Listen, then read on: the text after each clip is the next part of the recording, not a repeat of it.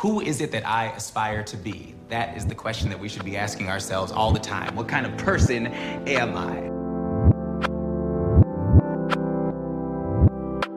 Hey guys, welcome to Lemons, a podcast about moments that have changed your life for the better or the worst. My name is Jasmine Duenas, and I'm your host. On today's episode, I talk to Sebastian, a fellow podcaster and creative in the film industry. To both of us, mental illness is an interesting film topic and one that may hit a little too close to home for him. It's a pretty heavy episode to unpack, so without further ado, let's get into it. You're a filmmaker, and I'm a filmmaker. So, what do you think about the way film portrays mental illness? I would say that for most film students out there, film students like to um, I guess more more so indie films, and obviously indie films and student films go hand in hand usually.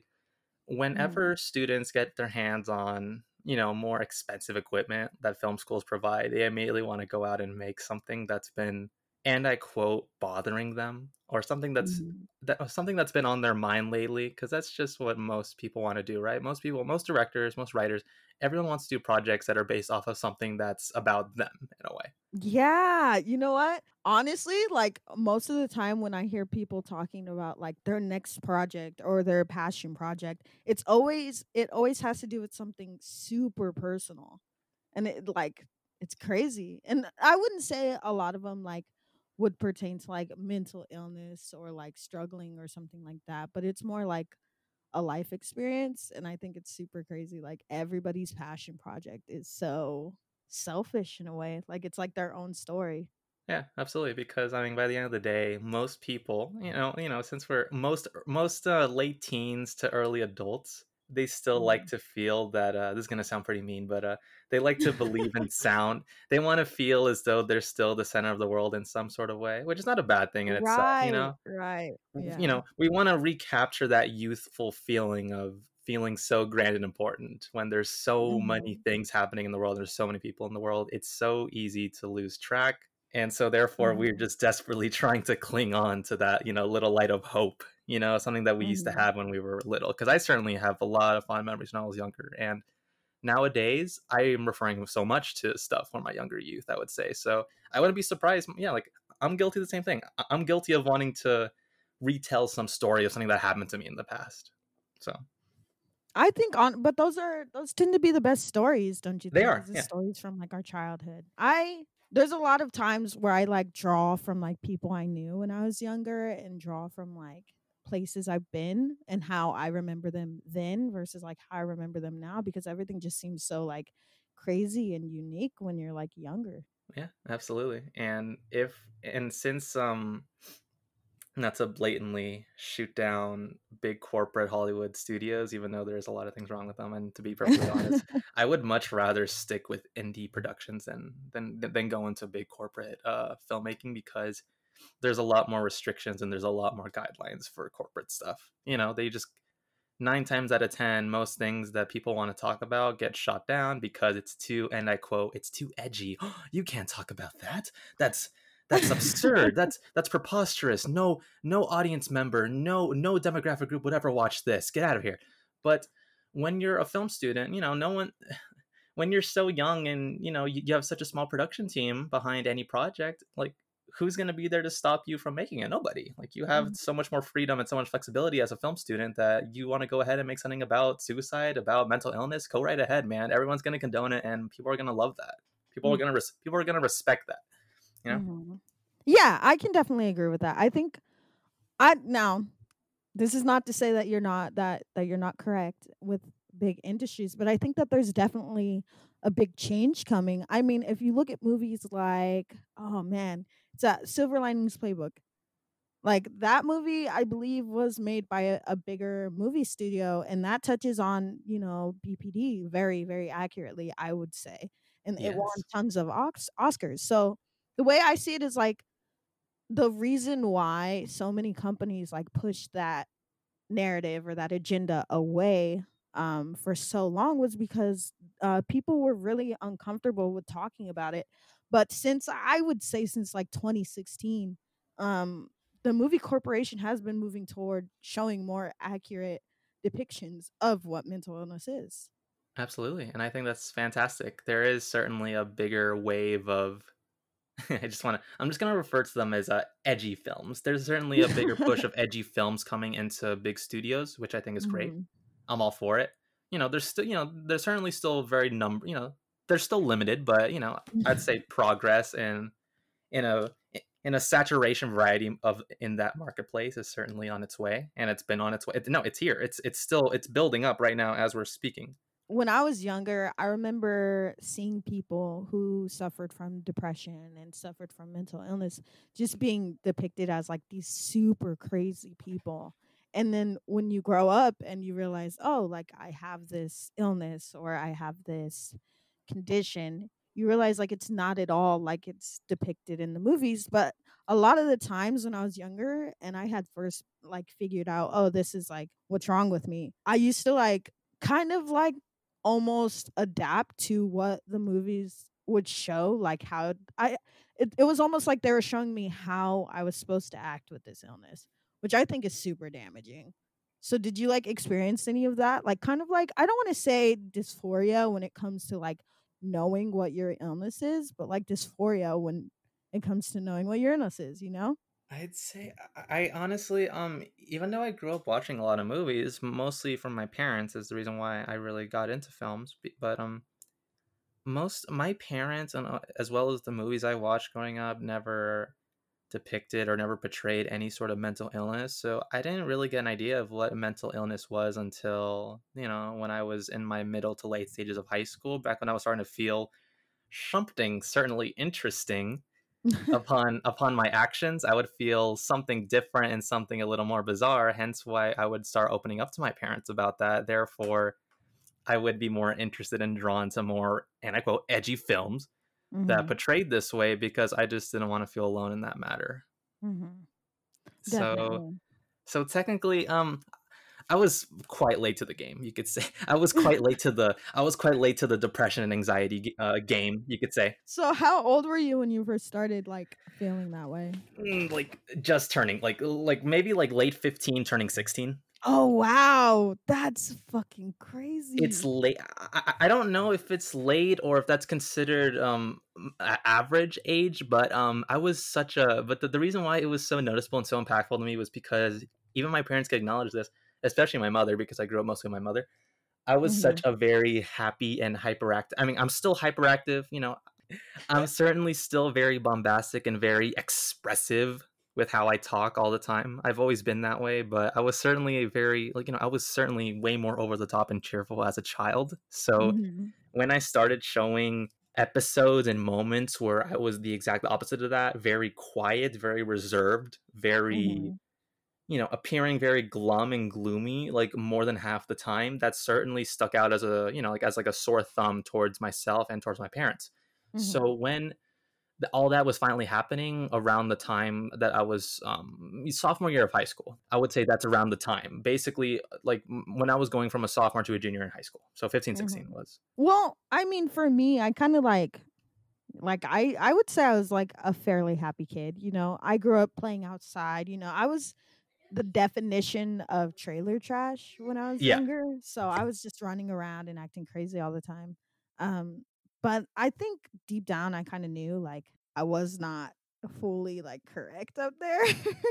you know, so I felt that definitely. I've certainly I've certainly been in that trace before. I mean, the biggest oh man, I'm trying to recall. Was it like the moment where Mm, I'm having such a hard time placing this. I'm trying to remember the first moment where I would feel, oh shoot, there's something off. Is when, uh, you know, I'm sure this is just gonna sound like textbook, you know, the textbook stuff you would read like in a psychology class or any other profession or or physician that would tell you, or neurologist would tell you. When I, the, the first instance where the things that usually used to make me happy were no longer getting me as excited as a as they used to when I was younger Mm-hmm. and no matter what I was doing, it seemed that no matter what kind of goals or activities I was attempting to achieve, it didn't seem to bring me any more fulfillment and any more enjoyment for that matter. I just ended up dreading certain activities, most activities at my high school.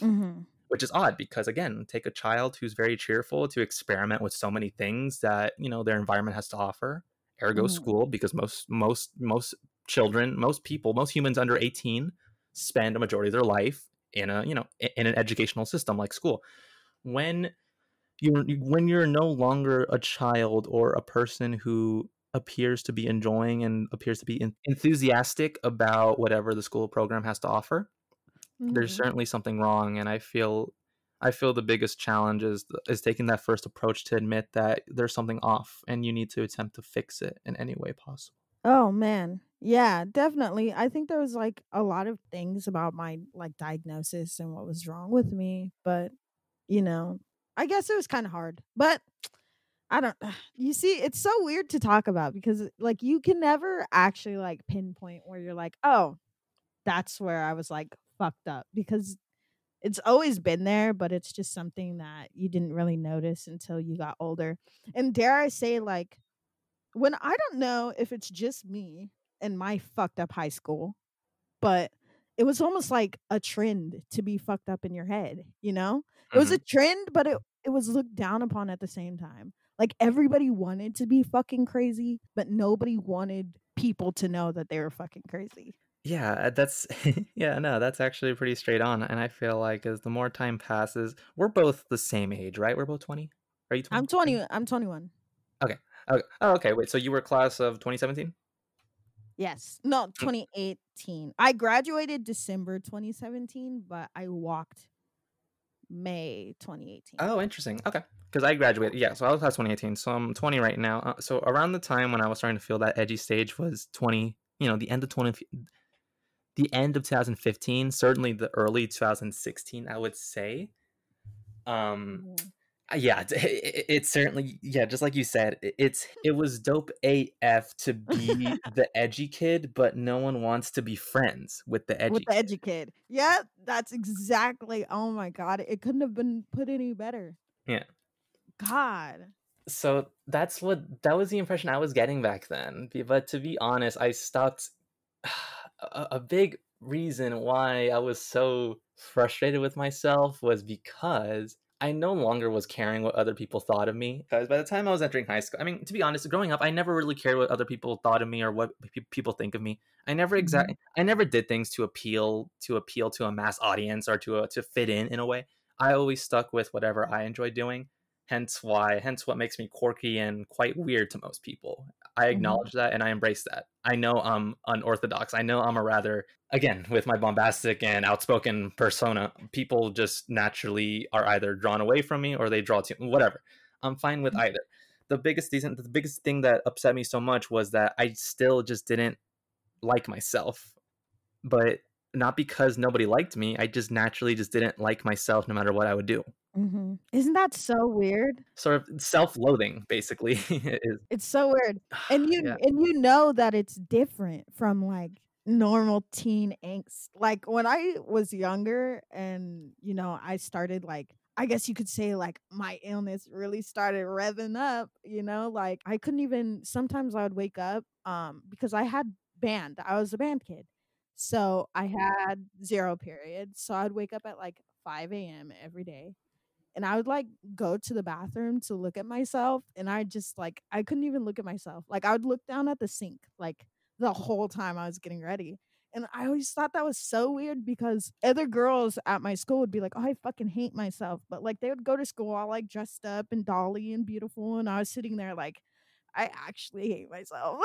like yeah I, I don't even have the energy to like get ready and look decent at school. Like I look like a bum, you know? no dude yeah i've been there i i mean i'm still in the practice of attempt of attempting i'm still in the practice of taking better care of myself Mhm. back in high school you know i never watched how much i slept i never watched what i ate simple little things like that can just either benefit and help you feel better or they can just add on and make you feel worse Mhm. it's one or the other there's really no in between Yeah. so obviously since you know like most high schoolers most most growing most most of the time most people that are growing and developing they really you really don't have to watch exactly what you eat or really how much you exercise unless you Mhm. have actual oh cute dog is barking but there's you you really don't have a big reason or a motive to take care of yourself because your body is naturally growing and developing and changing therefore your metabolism just allows you to just get off on eating and sleeping in ways that is just not possible No. unless you really really just don't care making yourself feel like absolute shit when you're older and nobody really thinks about the consequences of that when they're doing it. Like with me, I used to be like a binge like I used to binge eat. Like I would Yeah. be up at all hours of the night and at like three or four o'clock on the dot, I would make like this big ass like pot of rice. And then I wouldn't eat until I got home from uh school the next day. Mhm. And then I just like eat a little bit and then at like four and five in the morning, I would just eat like these humongous amounts of food. Like to the point where like I was staying up to do that shit on purpose. And I was like, why am I like doing this? You know? It was so weird. Like I think back to like doing that and I'm like, man, like I was really manic and nobody even like knew what was going on. I was just hella manic. Like I was up all hours of the night watching animes, running around, painting, drawing, doing all of this shit. And it would last for like a good three or four months. And then I would just be done. I would go to bed at like six o'clock and then I wouldn't be eating and stuff like that. Like it was crazy. Yeah, I I think I started skipping breakfast at a certain point in time in high school, and I would only eat what the school would offer. And you know, most most uh, high schools, even though I went to a private, stuck-up, snobby, um, rich, you know, like one of those, you know, one of those rich kid schools that you know have stuck-up uniforms and a Mhm. system that overall wants to treat everyone as equal, but they really don't. um, I just relied on just eating at school most of the time, and it wasn't a healthy diet either. So in the end, I'm surprised I, I wasn't more overweight when I was uh, in high school. Mm-hmm. Well, you say overweight, but I was like under. That's so crazy. Like we had, I guess you could say like that's weird because I was eating. I feel like I was probably eating more than you when I was in school, like for high school and middle school and stuff like that. Yeah. And you say that you were worried about being overweight, but I was at the lowest weight I had ever been, and I thought I was like humongous. So I was worried about being like overweight, but everybody else was worried about me being underweight. So do you think like maybe you had body dysmorphia due to maybe like an illness that you had, or was it just like you could see yourself gaining weight? I mean, I've, I mean, to be honest, I never paid attention to whether I was actually gaining weight or if I was. I again, you know, I, I didn't really care or bother to know what I was looking like. I would just get up and just go to school, come back, rinse, repeat without ever t- really taking a look in the mirror. I would just whatever. I would just slog my way through the through most days in my junior and senior year Mhm. and just eat whatever I want. So that's the only moment I could look back on of me officially documenting my my figure, you could say, was just knowing everything I ate. That's it. so it was because of that though that was uh it it, it certainly didn't help uh when I had a, you know, probably I, I guess this, this could be a smooth transition up uh, to the to probably like the worst, uh, you know, my worst moments or moment singular perhaps uh, in my high school days is when. So here's the build up. I could give the whole timeline story actually because it's still pretty fresh in my memory, which is Mhm. that's pretty good. So it it's not i mean it, it's not pleasant but you know it's good. It's you know it's thorough character development i would say you know like looking back on it now i'm like oh man this is some character development. This is stuff that's made me who i am today. This is so great. I'm so glad this all happened. I wouldn't have had it any other way but i'm sure the person back then would have been like what's going on? Why is this happening to me? I hate this. I'm gonna Mhm. look i'm i'm probably not even gonna be alive in the future to look back to this at this rate. But obviously i'm here today so it all worked out for the mm, actually hang on let me let me let me catch my tongue there. Maybe it didn't work out for the best but it certainly could have went worse. There we go. I'll say i'll say that instead So are we talking just so just so me and the audience can be sure of what's going on? Are we talking about like maybe like a breakdown that you've had? certainly i've had multiple breakdowns throughout high school i haven't had one in maybe over maybe like just over two years so i haven't had my last breakdown since like the end of like literally like like around my graduation time back in spring of 2018 Mhm. um but if i want to so okay so if we're tracking back since i started feeling unmotivated and feeling unfulfilled in everything I was doing in the middle of my sophomore year. So this was the end of 2015 and beginning 2016. Um, growing up since middle school, I attempted to be that you know that A plus type student, the student that would overachieve and do so many things in high school. I was doing multiple things. I was trying to play sports. I was also in extracurricular stuff like band. You know, I was also in my school orchestra as a percussionist.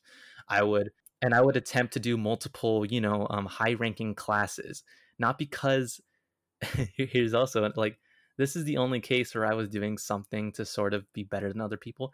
I wanted to t- I wanted to tell myself and prove to myself, not you know, no one else. Re- remember, just to myself, that I am better than everyone, and I deserve to have everything more than everyone in the world because I'm putting so much more effort and so much more time, sweat, and tears into this whole into all of this. So when you don't get the results that you expect, hint hint that's how life mostly works most of the time. Mm-hmm. most things don't go according to plan. You just mm-hmm. got to get used to that. Back then you know a little 15 16 year old me and most kids they don't understand that that's how life works sometimes. You expect that if you actually put in effort some things things things have to go your way. There's no other way. Otherwise the universe would implode. There is no other way that this that there could be any sort of different outcome this is the only way that this can happen guess what man when I was when I was started when I was beginning to struggle with these advanced classes. So I actually remember exactly my schedule in my sophomore year. So my sophomore year schedule was consisted of high school i mean i mean the ones that really took a lot of uh, time time away you know that the, the ones that really stuck out to me was of course high school orchestra mm-hmm. ap world history or most students called it called it wap because that was just a an easy abbreviation for it mm-hmm. um honor honors chemistry class. So not only was it just regular chemistry, we have an honors program. I'm sure most, you know, I'm sure most other schools have have those programs also where they have advanced placement and honors classes. And I also had pre-calculus mm-hmm. in. So this those were the big ones in in my sophomore year. A lot more than I would a lot more and a lot more heavy than I would than I would suggest and recommend for most sophomores to take. Mm-hmm. Um, because I actually did a I did some programs over like the previous summers to get ahead because again, mm-hmm. I just wanted to be better than everyone else. I wanted to prove to oh. myself that I am better than everyone else. No one else deserves to have this more than I do. Blah. Yeah. I was exactly the same. You're saying all of this, and I'm like, dude, why was that me? Like, I literally all honor classes, everything, just... all the way up, and then um at the beginning of my no, it was midway through my sophomore year, I literally got put into this thing called academy and it was for like students who wanted to like advance through school and graduate early. And I literally okay. was like, I'm gonna do this shit as a fuck you to everybody because I'm smarter than all of you. Like I was the same way. So I'm sitting here like that's fucking insane to me. Like it you were like the both, same yeah. way. Yeah, it seems we it, it seems we were both just filling our oats. we were assholes. no, dude, I was, but I was certainly a lot more passive with it. But so when I began to finally start struggle, when, when I was starting to struggle with it, and I actually did find out, like right before, you know, like most schools, we have finals. Most schools have finals, um, where you take final testing before the end of, uh, you know, uh, right before you take your Christmas break and right before you end the school year. Mm-hmm. I found out that because of how I didn't do poorly. You know, I wasn't doing poorly, but I didn't. But the quote that I I remember telling myself back then was, "I didn't do good enough to, to you know to remain in those advanced placement programs for the fall. You know, for my following junior year." So I found out around the holiday season of my sophomore year, and I was absolutely devastated. Mm-hmm. I found mm-hmm. out that I didn't do good enough to continue on with those classes the following year. Oh. My plans, my plans for the next two years of my high school to then get into an Ivy League, possibly college, have been mm. tarnished just because just because I tried my hardest and still didn't see the results I wanted. Wait, mm-hmm. what? That's not how that's supposed to work. Wait, what's going on? Mm-hmm. Wait, what? What is this? That's I was exactly... the same way. Mm. I feel like this is like fucking deja vu because yeah, I no, I scored high on the SATs, like super high on the SATs but I forgot to take the ACTs, which mm-hmm. is like what they use scoring wise for um what is it called? For the East Coast. We're on the West Coast, we're in California. Mm-hmm. So I wanted to go to school on the East Coast. I wanted uh-huh. to go to New York for school. and I forgot to take the fucking ACTs. And I I had it in my head that I wasn't going to get into NYU if I didn't take the ACTs. So like literally 17 year old me was like the world is fucking over i can't go to my dream school i'm not going to college anymore it was so a- weird a good news flash, man. You don't um you don't really need to go to college. It's so there's so many ways. I mean, that's a whole other topic for a whole other time. I think we can get on to Mhm. that on another session, perhaps. But there's so yeah many ways. There's so many ways, dude, to just make a living and make an education. You don't need hmm you, you don't necessarily need college. I I feel was like, the modern education system is just failing us, to be honest. yeah i for me like i love my school my school is a cool school you Yeah. know they they do their best with what they got i feel Yeah, like and it's very and they, small. They yeah, yeah, for the size, yeah, for the small size, they certainly do a lot. Yeah. Yeah. But if I would have known all of the like business tricks and shit that I I know now, I wouldn't have went to college because you don't need them. You really like and whoever's listening, if you're still in high school, go to college. Learn that lesson by yourself because college is worth it. But Yeah, it is. I would say. it's it's more worth it for the experience rather than the education. Yeah. We'll just say it that way. you won't find out if college is good for you or not until you go to college. I think that's the best. That's the only. That's the only and best way to get that wake up call or to get that update in life to know if mm. this is gonna work for you. Just go out and do it and see how you feel about it. Basically, Yeah. One hundred percent. don't guess. You know, don't just guess it and assume. Just do it and then find out for yourself.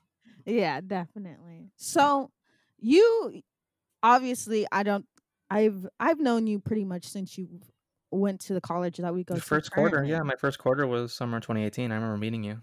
Yeah. Yeah. And I feel like so did you have this big experience in high school that kind of made it okay for you to go to a smaller college like the college that we go to or um was it just a decision that you made by yourself? I mean like without the unexperience to be like, oh, "Okay, that's fine." I mean, uh, ending high school, I honestly only applied to like five local colleges. The Mhm. furthest one was in like Mal. No, it wasn't Malibu. I think the closest one was. Uh, oh, my cute dog's barking. No, Mike. I think so. Actually, the, the the farthest college I think I actually applied to was in Malibu, so that's really not that far at all.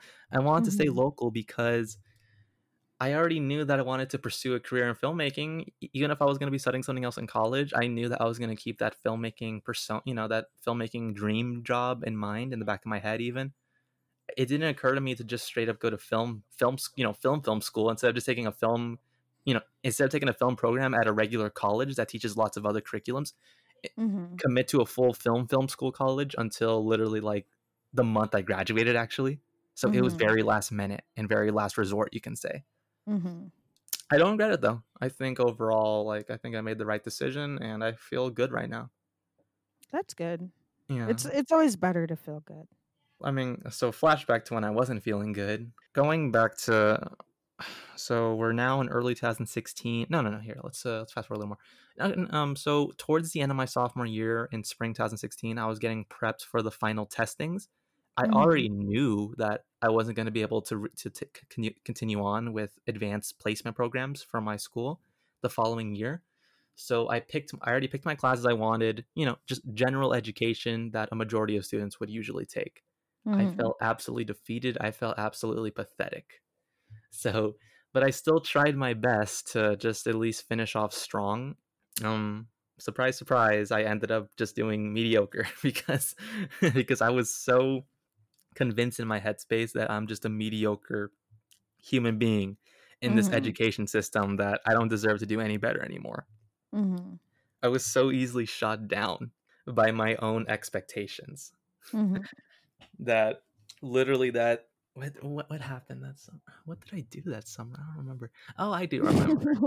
I do remember. I went into a I went into a rather uh toxic relationship Oh which is not gosh. the which is not the best thing for someone who's already defeated and discouraged in what they want to do with their life.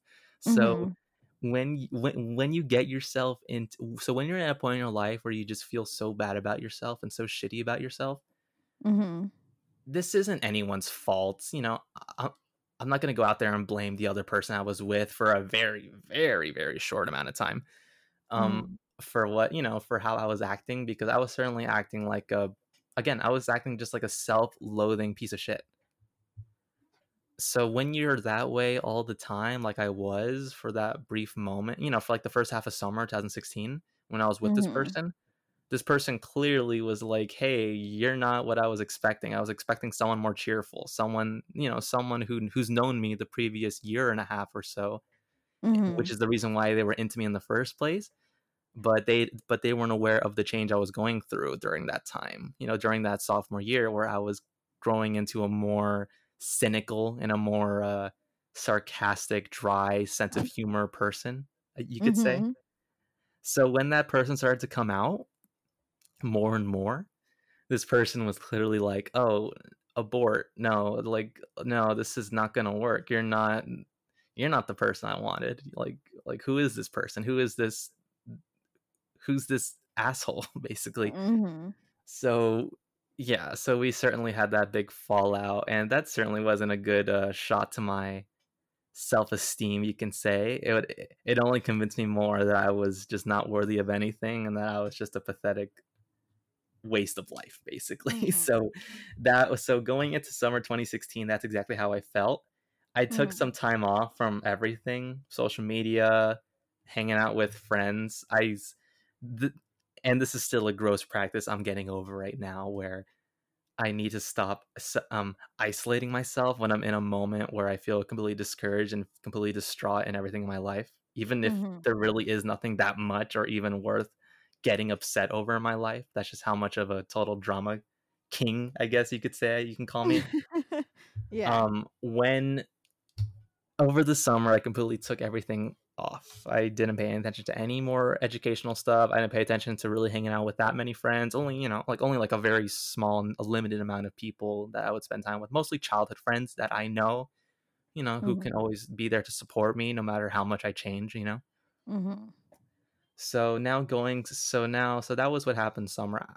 I would say for that second half of summer, it was a great recovery phase where, I, you know, like I was starting to feel better. You know, like I certainly wasn't back on the horse again, you could say, but I certainly wasn't in that pit anymore. I was certainly making, I was certainly digging my way out one way or another. So when. I finally got out, beginning of junior year, it was, uh, what happened junior year? I was, did I go through another? I mean, junior year is when the big one happened. I'm just gonna call it the big one. Uh, junior year is when I was like, okay, well, I have blind expectations now starting this school year. I don't know what I'm gonna be doing with my life now, so I might as well just go with the program, go with what Mhm. every other student is going through, and at least just get through these next two years of high school, whatever.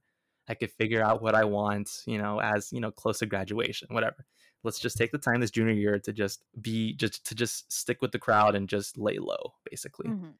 um well that was quite the opposite. I had i ended up having the biggest breakdown because lets me recall i'm not going to drop any names because i'm still so i had a big so that cynical asshole was certainly still if anything no that cynical asshole was growing Mhm. in the back of my head still. I'm not gonna go out here. Jeez, Louise, the way I'm wording this is, is the, the way I'm wording this. It's like I'm saying I have like a multiple personality disorder. No, I, I do not. I never had anything like that. I'm not claiming I have anything like that, nor am I claiming I understand anything about it. But I Mhm. certainly had that cynical asshole persona that would come out whenever I was feeling my, in my worst mood. Mhm. Like most, you know, I'm sure most teenagers can relate to that statement. But Mhm. I had an ultimate falling out with probably the last remaining. I mean, wait, actually, no. It was a small school I went to, small private school. So, like, like you know, everyone knew everyone, but obviously, everyone had their own designated groups that they always spent their time with during their free times. Um, Mhm. the group that I was hanging out with, you know, that I started hanging out with back in like freshman year, I think even, I was starting to have that cynical asshole push, oh, you know, force a wedge in between, basically claiming that I don't need anyone, you know, here here again, filling my own oats, to fulfill this cynical persona saying, I don't need anybody else. I want to suffer on my own and crash on my own, basically. Mhm. But I'm still better than you. but I'm going to crash and burn in Mhm. the end I'm still. But I'm still, but I- better than you. I'm going to crash and burn, but I'm still going to be better than you. That's basically what it was so toxic. I absolutely despised. Even during, like, I despise how I was to them. But I would also, but at the same time, I would also 180 and blame, and I blatantly blamed them for not helping me, basically, for not helping me feel better. But then in the end, I had a, con- a good confrontation with the ex because the ex was actually in that friend group. And so they were, sh- she, um, her in particular was very, she in particular, her in particular, I don't know good grammar. Um, them in particular, they were straight up brutally honest with me and saying, "Hey, you're being you're being an asshole. Why are you treating us like this?" Like, and then that would only piss me off even more. And so therefore, I would drive that wedge even harder, basically between us. Till in the end, it was just clear that I didn't belong with them. I was eh, it wasn't good for either of us for me to remain in that friend group. But it was that moment where I realized, shit, the only group of people who I thought would have accepted me and and could have helped me with this Mhm. now I- I did this. I completely drove this wedge between myself and them. And that's when I had my big breakdown in January of 2017, in the middle of my junior year. I was with my mother. We were having we were having dinner out in a shopping area, whatever. I just went on my phone, looked on social media, and I would just see, you know, they were all hanging out together. They were all being happy. They were all enjoying themselves out having dinner somewhere and it just reminded me on how I think I'm officially just booted. I think I'm officially now just an outsider to them. Mhm. Now I'm officially on my own to deal with this because of me. Mhm. And then there and then from there I had a massive breakdown in that parking lot with my mom and obviously any mother that would see their child have a complete breakdown, you know, in complete tears and shaking and having a hard time breathing. Most mothers would immediately panic, will start panicking themselves. Mhm. And that's what my mother did. She began to panic herself and she was attempting to go look for other people to help out, you know, like any strangers out there in the parking lot that could help us because since we were on a parking lot and we were next to a we were next to a uh, busy, you know, six lane main street with lots of cars. I was considering and I was getting prepared to do the action of running onto the street Mhm. because I was just miserable and I just really wanted to just not exist in that moment. It was that moment where uh, she grabbed my arm and stopped me from running on the street and I turn around and see her face. Mhm. Uh, seeing her absolutely horrified. That kind of snapped me back into it. And I stopped and realized what I was doing. And th- that calmed me down. I mean, that not exactly calmed me down, but that at least stopped me and had me kind of come back to reality and be like, what am I doing? Mhm. And then obviously we went back and, you know, we went into a local shop. And then from there, she wanted to, she, you know, because in order to help her calm down, at that point, I knew I wasn't gonna do anything to myself after seeing her face. But you know, you know, it's completely logical and reasonable for my mother to still be in a state of panic and belief that I'm just Mhm. lying and that I still want to hurt myself. So, in order to help calm her down and just to take a break from everything and just to escape everything from my life, I agreed to okay, let's call nine one one. Let's just take a trip to the hospital, whatever hospital they're going to take us to, because I think we were like in the city of, I think we were in Northridge. I don't know where we were exactly, but and by the end of the night, I didn't care. I Mhm. just wanted an escape from everything. So I was fine. I was willing and I volunteered to get put into a certain branch at the North. I don't even remember which exact hospital. I just know it was in the city of Northridge. It might have been just official Northridge Hospital, whatever. Mhm. Um, ambulance truck showed up. I got into the back seat with my mom there, still in a state of panic. Um, by the time we were, you know, brought us to a waiting room area where they had many patients, like in medical beds and such.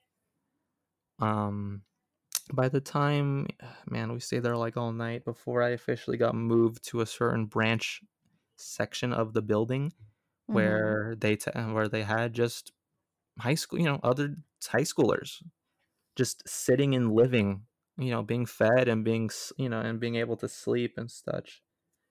Kind of like, you know, just like how you see in those movies, but less, you know, not, nothing scary, you know, nothing, ter- no, nothing like scary or disgusting. It looks, it was, Mhm.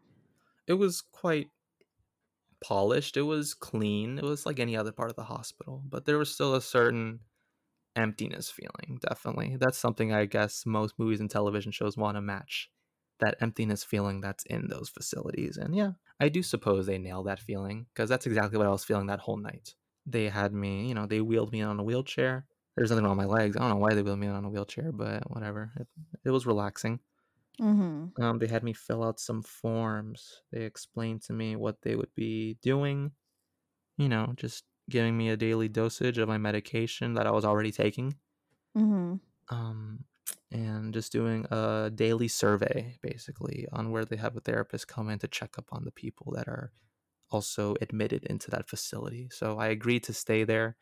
I agreed to say I only thought I was going to stay there only for one night, just to calm my mother down and to you know to let her know, hey, I'm fine. I'm somewhere safe. Nothing's going to happen to me. Mm-hmm. Upon the next day of staying there, I cried to myself to sleep that night, just at the ridiculous, just at the absurdity of everything that was happening. Mhm. All of this didn't hit me until I was like just laying on, alone. I was the, actually here. Here's something that's quite funny in the long. run. I was the only male that was in that whole facility area. What? So therefore, I had my own room. Basically, you know, it had multiple beds. It was a big room. You know, a big long stretch of rooms with rows of beds. I had just a Mhm. designated bed to myself, and I Mhm. cried myself to sleep because I just knew, you know, no one else can hear me. I could just be by myself, and all of that just didn't hit me until right then and there when I was laying in bed. I'm like, wow, this is this is rock bottom. This is what I'm doing. This is Mhm. where I'm at now. Yeah, that doesn't sound fun at all. yeah it wasn't you know it wasn't terrible but certainly you know like it's more just again like like the whole thing it's just a psychological thing that was with me i was just Mhm. convinced and telling myself over and over again how pathetic and worthless i am Mhm. so upon the next uh, so i ended up staying in that facility for about four to five days maybe almost a week even Ah, so we would so yeah they'd have nurses come wake us up in the morning. I, I I forgot what time we did stuff, but we ended up so basically how the daily regimen was was wake us up, have us order, have us check off a list of food items we would want for the next day, breakfast, Mhm. lunch, and dinner. So three Oh, servings. what? So So so was it only specific items or could you like pick anything? uh, there was a list of of multiple items per per per meal. I'm Mhm. not gonna lie, man. Within like day three or four, I was I was actually quite loving it, actually.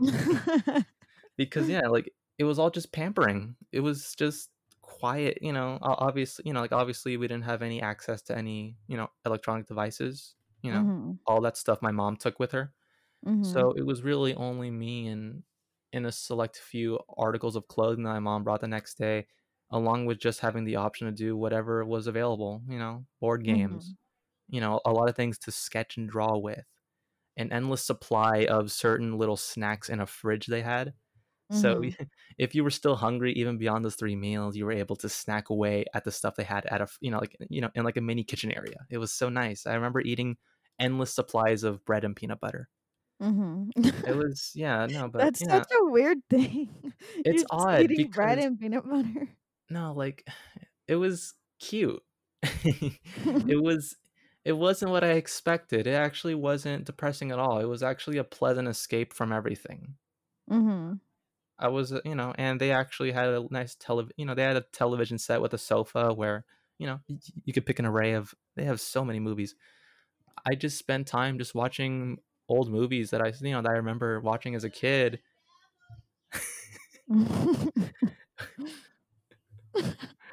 Oh my god, dude! Just watching tons of movies and eating tons of peanut butter and bread with cranberry juice or apple juice. What made you come up with that? Like, did was there anything else that you could eat, or was it just peanut butter and bread? Those were really the main things. It was just like peanut butter, jelly, you know, whole, you know, loaves of bread in the fridge, along with little packages of cranberry juice or apple juice. So And since you know, again, I, I I didn't care about my figure. Like I didn't care how much I would eat. I would eat until I feel sick. I don't care. It tastes good. hmm It's nice. It's nice to just be pampered like that. So did you think you had an an eating disorder when you were younger, or was it just kind of like a whatever? No, no. I was just having a spree of just not caring. But I certainly never viewed myself or, you know, discriminated my own figure in a way. I never watched any of that. I would just eat whatever I want, basically. So those few days passed by really quickly. I ended up quite enjoying myself, mostly because what I found endearing was the fact that I was the only male. And hmm since and every other person, you know, every other person in the facility was in the same age range as me. I wing I mean like I mean like I was still 16 at the time. I was about to turn 17. hmm Um as well as most of the other gals and other peeps that were there in general.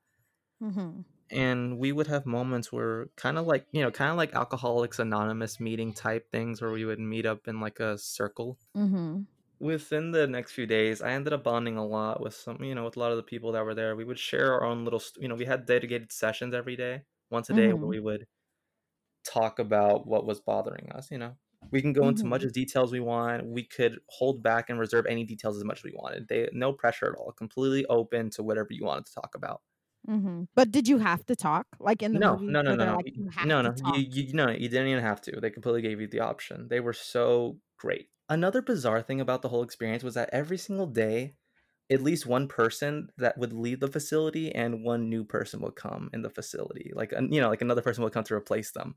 I don't know if that was just coincidental, but dude, but here was one, one, one gal was rolled in like on a medical bed and everything, oh as Oh. though she was like, you know, as though they wheeled her in from having some, you know, from taking any damage from anything that happened outside the hospital or within the hospital or whatever. Do you think she was 5150 or? I don't know. Never asked. Never, you know, thought it Yeah, was that's gonna. kind of rude to ask. I thought it'd be rude to ask, "Hey, dude, why were you rolled in on a medical bed, man? Are you all right?" Well, clearly Yeah. you're not all right if you're in here. Clearly, uh, you're not. You're not there, honey. Yeah, I've uh, never been. I've never been to like a ward or anything like that. But I feel like the only way they would I would ever like go is if I was 5150. Do you know what that is? is that like ODing? What is that? No. What does that mean? when you're when you're 5150, it means like you're forced to go in. Like Oh, you don't have a choice. Yeah. So like it, I believe it's if you're a danger to yourself or others. So like if you try and commit suicide or if you try and hurt somebody else. hmm. Okay, hmm well, that was a hidden. Well, okay, well, the whole thing with me on the street, I think that actually was a hidden detail we kept from the hospital. Actually, I think if I remember. So technically, so technically speaking, yes, uh, the status that I was in was, um, you know, was voluntarily. So I did have the right to leave. I just had to stay for. I think the minimum was three days. I think it was. hmm We actually, actually, one night we actually also did have a group of alcoholics. They actually brought in like adults, What? you know, like middle-aged people who are dealing with alcohol and struggling with addiction and stuff. Tell us their stories and such. It was a bit, you know, like it was a bit, uh, I, was wa- a bit, that's kind of weird though. yeah, it was a bit out of place. You know, you know, um, like I appreciate the idea and the concept, but like I don't think uh, struggling with an addiction to alcohol was exactly what anybody in that room, you know, like people my age were exactly dealing with. hmm Well, I mean, maybe it was more for them than it was for you guys. Yeah, I, I'm sure. And so, yeah, it's always nice to hear people just talk about their problems because then it just encourages you to talk about your own problems, you know? hmm So after all of that happened to you, and like fast forward to when you get out, how do you think like that experience of being in there and and, and seeing that in person, how did that change your perception of what it is like to experience a mental ward in real life versus in the movies? I respect them and appreciate them more than what movies and television shows depict them as. I hmm believe I believe that they really can help. I believe that they're actually trying to help people out, especially, you know, especially but at the same time though, I was a minor. It's a whole different thing, you know, it's a whole different type of mm-hmm. facility they have going there where they keep minors separate and adults, you know, legal adults.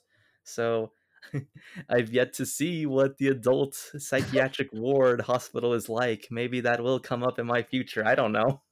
but Well, I mean, let's hope not. Of course. I hope I never go. I hope I never go. You just gave like you just made it sound like so fun, and I'm still like, oh my god, please At the same time, yeah, but at the same time though, man, we're not minors anymore. I think I'm sure most most things that you can do as an adult are a lot more lenient and a lot more forgiving and and I quote fun when you're a minor still. hmm Yeah, they try and keep you happy. Versus Yeah. adults, they're like, listen, man, yeah, it's a little different.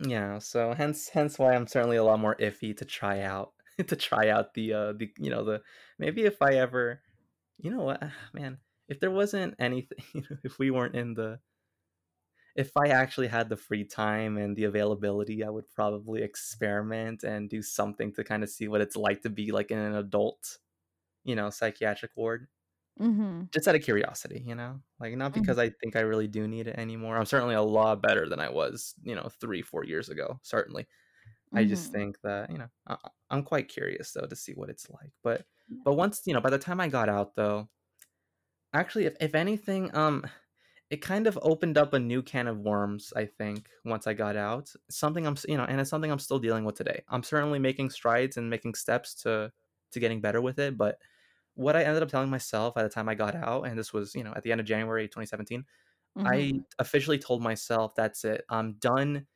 associating myself with anyone at this high school at least Fuck Be- everybody. because yes fuck everyone and to be frank like why would anyone want to be around me all i want to do is just bring people down and make them miserable just because i'm miserable and, and i'm trying to and i'm here making my issues other people's issues when that's not cool at all you know hmm Definitely. if i'm going to be suffering i might as well just suffer by myself and deal with it myself and if i'm going to crash and burn again might as well just do it by myself and not try to take anyone down with me anymore because who am I to do that?